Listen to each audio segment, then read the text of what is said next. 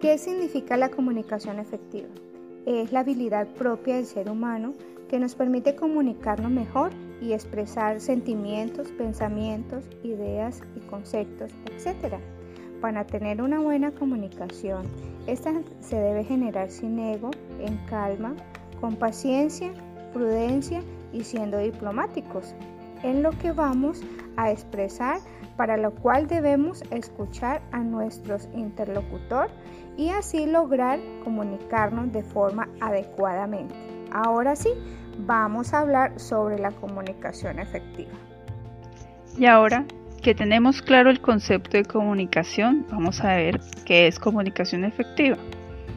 Para tener una comunicación efectiva debemos ser claros, concisos, concretos, coherentes, tener la información completa, de, que se pueda explicar de forma fácil de comprender, enfocado en el tema central que se quiere comunicar, de forma resumida, precisa, que la información sea simplificada, eso nos dará una comunicación más ágil, y que contengan todos los elementos, y que sea coherente para poder entender.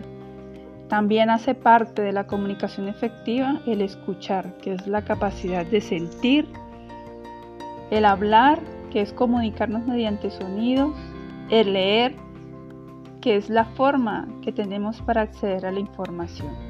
Y ahora sigue, seguimos con las habilidades de comunicación básica. Habilidades de comunicación básica que debemos tener, ser directos, tener en cuenta la opinión de los demás, tener pensamientos positivos para poder entender. Debemos escuchar a los demás, usar apoyo visual, enviar mensajes claros, anticipar ante cualquier reacción de la otra persona y tener paciencia.